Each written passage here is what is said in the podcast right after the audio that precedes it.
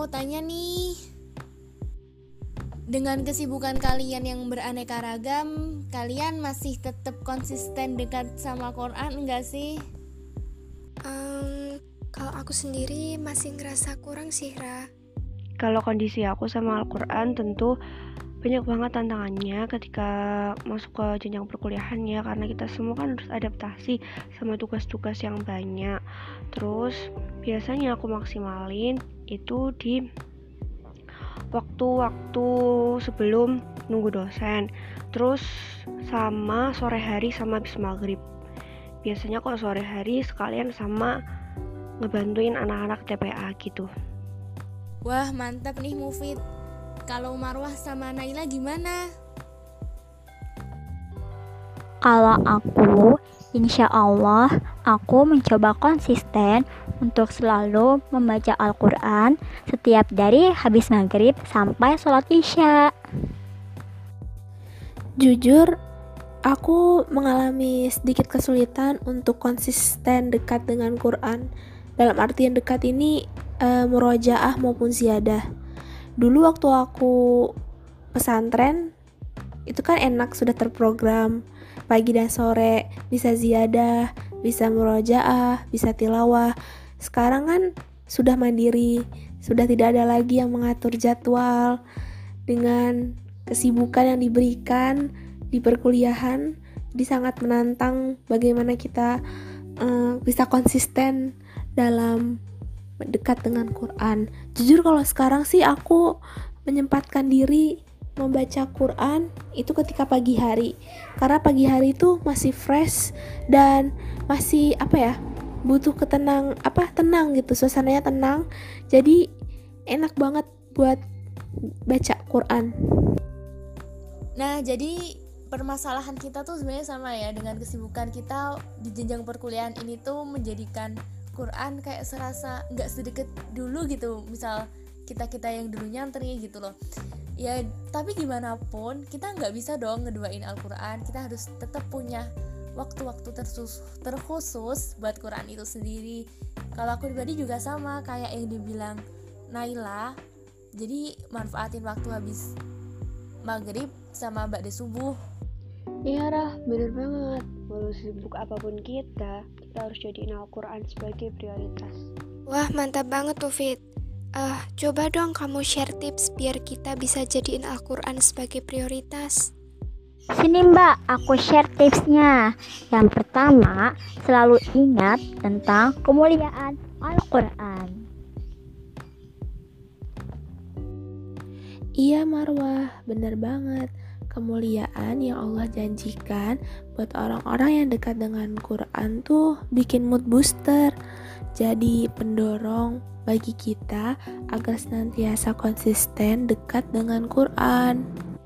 Rasulullah pernah bersabda, "Inna lillahi ahlina minan nasi qalu man hum ya Rasulullah qul ahlul Quran ahlullahi wa khassatuhu rawahu Ahmad." Mantap jiwa. Artinya apaan tuh? Sesungguhnya di antara manusia ada yang menjadi keluarga Allah. Kemudian para sahabat bertanya, "Siapakah mereka wahai Rasulullah?" Rasulullah menjawab, "Ahlul Quran atau orang-orang yang dekat dengan Quran adalah keluarga Allah dan mereka diistimewakan di sisinya." Hadis riwayat Ahmad. Masya Allah, siapa sih yang gak mau jadi keluarganya Allah? Pasti pada mau semua kan? Mantul guys. Nah, tips yang kedua nih. Iya dong, pasti mau semua. Wah, kasih tahu dong tips yang kedua. Pengen tahu banget nih. Tips yang kedua itu kuatkan azam, karena Allah Subhanahu wa ta'ala berfirman, "Wallazina jahadu fina lanahdiyannahum subulana." Barang siapa yang bersungguh-sungguh di jalanku, niscaya akan kuberi petunjuk. Itu surat Al-Ankabut ayat terakhir ya. Favorit banget tuh ayat. Jadi tips gampangnya cuma 2 ya, supaya kita konsisten dan dekat sama Quran.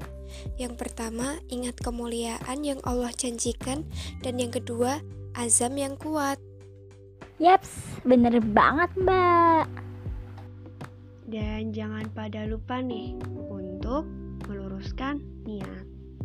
Semoga kita semua bisa mulai dengan Al-Quran ya, menjadi generasi brilian, berhati Quran, membangun peradaban. Amin. Amin. Amin.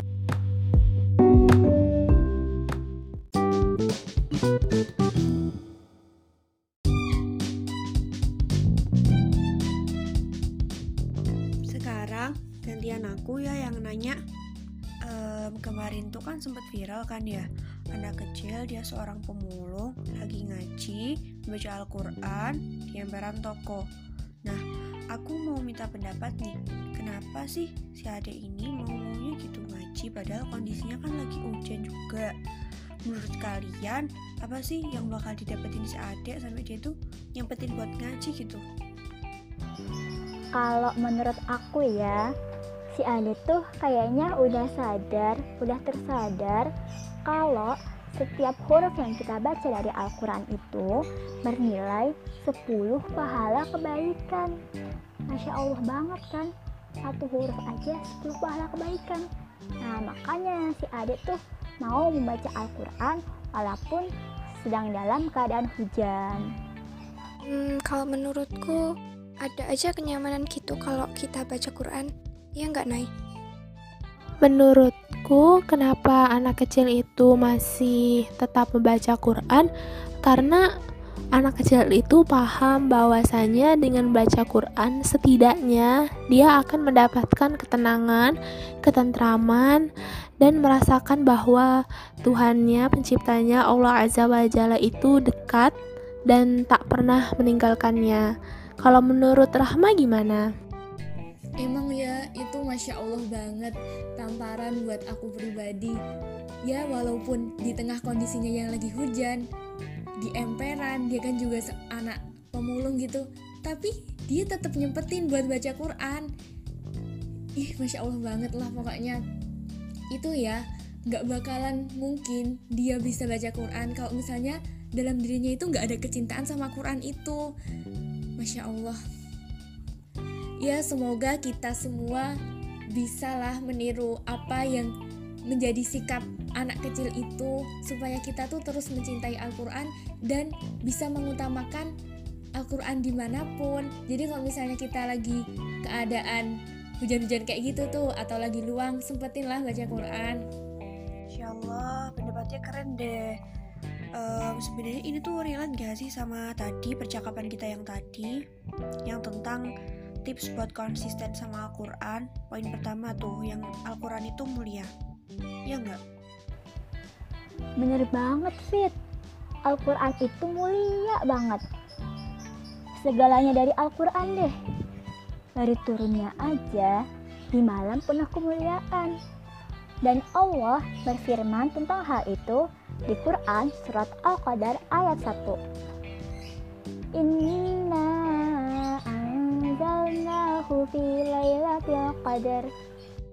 Iya ya, bahkan tilawah aja kan dapat pahala ya. Nah iya Nay, dalam hadis Rasulullah bersabda, siapa yang baca satu huruf dari kitab Allah, ia akan mendapat satu kebaikan yang nilainya sama dengan 10 ganjaran. Aku tidak mengatakan alif lam mim satu huruf, tetapi alif satu huruf, lam satu huruf, dan mim satu huruf. Hadis riwayat Tirmizi. Mantep banget gak tuh? Bisa bayangin gak berapa pahala kalau kita khatam Al-Quran? Ya ampun, tilawah aja pahalanya banyak banget ya. Apalagi dia yang ngefal Quran, pastikan ngulangnya berkali-kali tuh. Fix, yang hafal Quran idaman banget lah pokoknya. Sae si Rahma. Ngomongin kemuliaannya penghafal Al-Quran, kampus kita aja ngasih nilai plus ya buat mereka. Iya Mar, di SNM sama jalur mandiri. Nah tapi kayak sekarang udah banyak ya yang ngasih jalur gitu buat habis Al-Quran. Wah kemuliaan-kemuliaan Al-Quran yang sudah disebutkan tadi, bikin ngerasa kalau interaksi kita dengan Al-Quran dekat, kita juga akan kecipratan mulianya Quran. Iya Nay, setuju banget. Al-Quran kan pedoman hidup kita. Ya pastinya semakin kita dekat sama Quran, makin teranglah jalan hidup kita. Makin kesini makin mantap aja ya kita ngobrol tentang kemuliaan Al-Quran. Jadi bikin pengen join UKM Ilmu Quran deh, biar terkonek gitu sama Quran.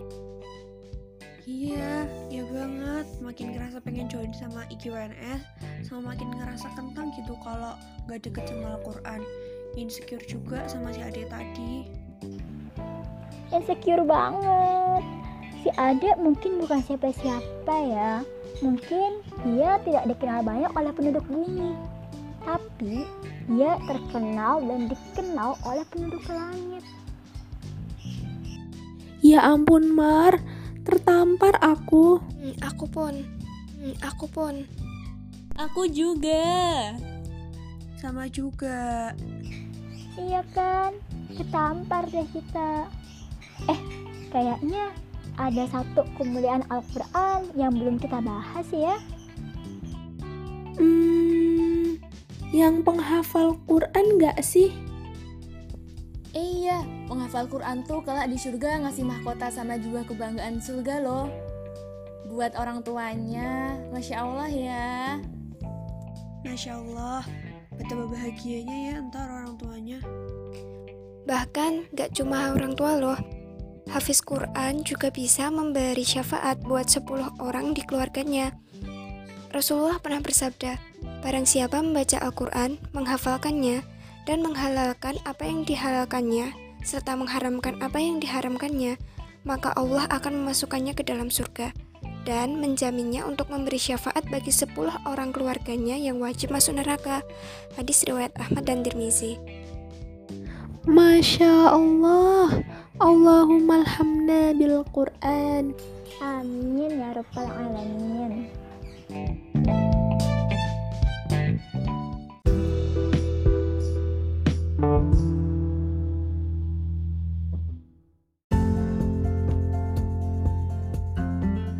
Kawan-kawan, aku juga mau nanya nih tentang suatu hal. Kita bahas yuk. Wah, boleh banget. Tentang apa nih, Nay? Jadi, gini teman-teman. Menurut kalian, ibadah itu mencakup apa aja sih? Kalau menurut aku ya, Nay, ibadah itu bisa dari segala hal yang kita lakuin. Sejak kita dari bangun tidur, terus wudu, puasa, sholat, belajar, tilawah, sampai kita tidur pun bisa disebut sebagai ibadah. Nah, menurut yang aku pahamin, kenapa segala kegiatan kita itu bisa disebut ibadah itu berawal dari niatnya. Misalnya, kita nih tidur untuk mencharger diri kita lagi supaya nanti ketika bangun bisa lebih fit untuk sholat, untuk belajar, untuk tilawah gitu. Misalnya juga kita belajar. Nah, belajar ini diniatkan untuk apa? Diniatkan untuk bisa bermanfaat. Diniatkan untuk bisa menyebarluaskan ilmu yang udah dipahami. Dan dari situ kita bisa berkontribusi buat agama, buat negara gitu. Jadi segala kegiatan kita bisa disebut ibadah sih, asalkan niatnya itu untuk Allah, untuk mencapai ridha Allah. Gitu sih kalau menurut aku, Nay. Ibadah itu ya sholat, ya puasa, yang wajib dan yang sunnah. Kalau Marwah gimana? Ibadah sih yang udah pasti sholat, zakat, puasa, sama hal-hal kecil lainnya seperti membantu orang, itu ibadah juga. Tersenyum, itu ibadah juga. Banyak sih sebenarnya bentuk ibadah yang... Masya Allah, pendapat kalian keren-keren banget sih. Nih, aku mengutip perkataan dari Syekhul Islam mengenai definisi ibadah. Al-ibadah ya ismun jami' li kulli ma yuhibbuhullah wa yardhah minal qaul wal a'malil batinah wal zahir. Artinya, ibadah adalah semua hal yang dicintai dan diridhai oleh Allah, baik berupa perkataan maupun perbuatan yang zahir maupun yang batin. Oke, berarti bisa disimpulkan ibadah itu adalah segala sesuatu yang Allah cintai dan Allah ridhoi. Berarti dengan kita belajar di prodi yang kita minati ini juga termasuk ibadah kan ya? Iya Nay, benar banget. Karena menuntut ilmu itu kan kewajiban manusia ya hingga akhir hayat. Lagi pula kita menuntut ilmu itu bisa mendekatkan kita dengan Sang Pencipta. Setuju nih sama Nisa. Nah, ada sedikit tambahan dari aku. Dari semua ilmu yang telah Allah turunkan, ada satu ilmu nih yang amat penting, yang fardu ain untuk dipelajari, hukumnya wajib gitu. Apakah ilmu itu? Ilmu itu adalah ilmu agama atau ilmu din. Oh iya, jangan lupa bahwa ilmu din yang kita pelajari harus sesuai dengan landasan hidup manusia yang sudah ditentukan oleh Allah, yaitu Al-Quran dan Sunnah. Masya Allah, tabarakallah teman-temanku. Senang banget deh bisa ada di lingkungan yang positif kayak gini. Jadi kita bisa saling berbagi ilmu, berbagi pendapat. Oh ya, aku mau tanya satu lagi. Menurut kalian tips dan trik untuk bisa konsisten, terutama di masa-masa pandemi yang banyak banget tugas perkuliahan ini itu kayak gimana? Kalau aku nih ya, biasanya tentang ibadah, aku biasanya buat target. Jadi kayak misalnya target seminggu nanti aku harus ngapain. Nah, nanti dijabarin tiap harinya. Jadi kayak ada mutabah amal yaumi buat aku pribadi gitu loh. Menurutku, pinter-pinter bagi waktu aja sih. Nah, kalau perlu kita buat daily planner, buat ngerancang tuh apa aja kegiatan kita setiap harinya.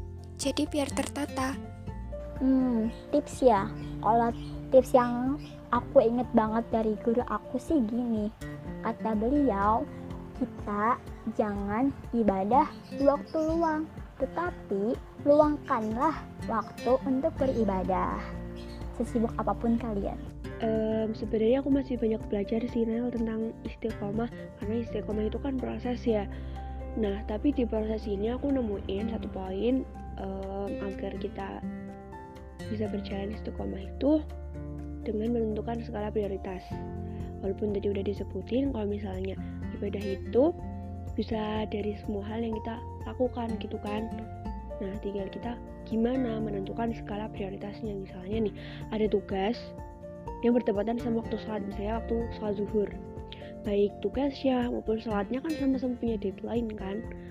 Misalnya nih, sholat zuhur itu dimulai dari jam 12 sampai jam 3 sore. Nah, tugasnya ini juga punya deadline. Mungkin deadline-nya masih beberapa hari ataupun nanti malam gitu. Kita harus menentukan skala prioritas di sini. Kalau misalnya udah waktunya zuhur, ya nggak usah ngerjain nyicil tugasnya. Kita sholat dulu, baru nanti next lanjut ngerjain tugasnya. Karena deadline tugasnya kan masih nanti-nanti gitu sih. Jadi kita tentuin skala prioritas kita antara seperti sholat dibanding sama tugas dari dosen gitu. Oke nih, berarti tips yang bisa kita lakukan untuk terus konsisten itu adalah mengatur waktu ya. Mengatur waktu, meluangkan waktu di sela-sela kesibukan kita untuk beribadah, karena ibadah itu sangat penting dan bahkan menjadi hal terpenting dalam hidup manusia. Oke, terima kasih banget nih teman-temanku atas pendapat yang sudah kalian utarakan. Beneran deh, keren-keren banget dan insyaallah bisa bermanfaat untuk kita semua. Semoga kita bisa menjadi generasi muda Islam yang senantiasa istiqomah bertakwa kepadanya dimanapun dan kapanpun. Amin.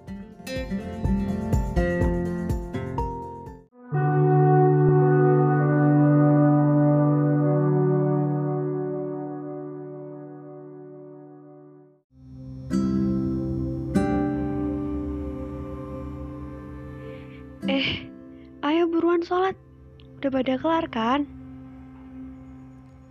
Bentar Kalian duluan aja deh.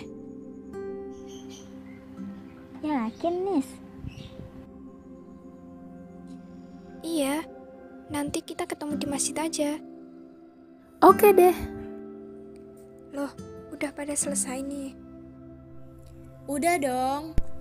Sana kamu sholat dulu, kita tunggu di bawah ya. Udah, Nis. Iya, udah.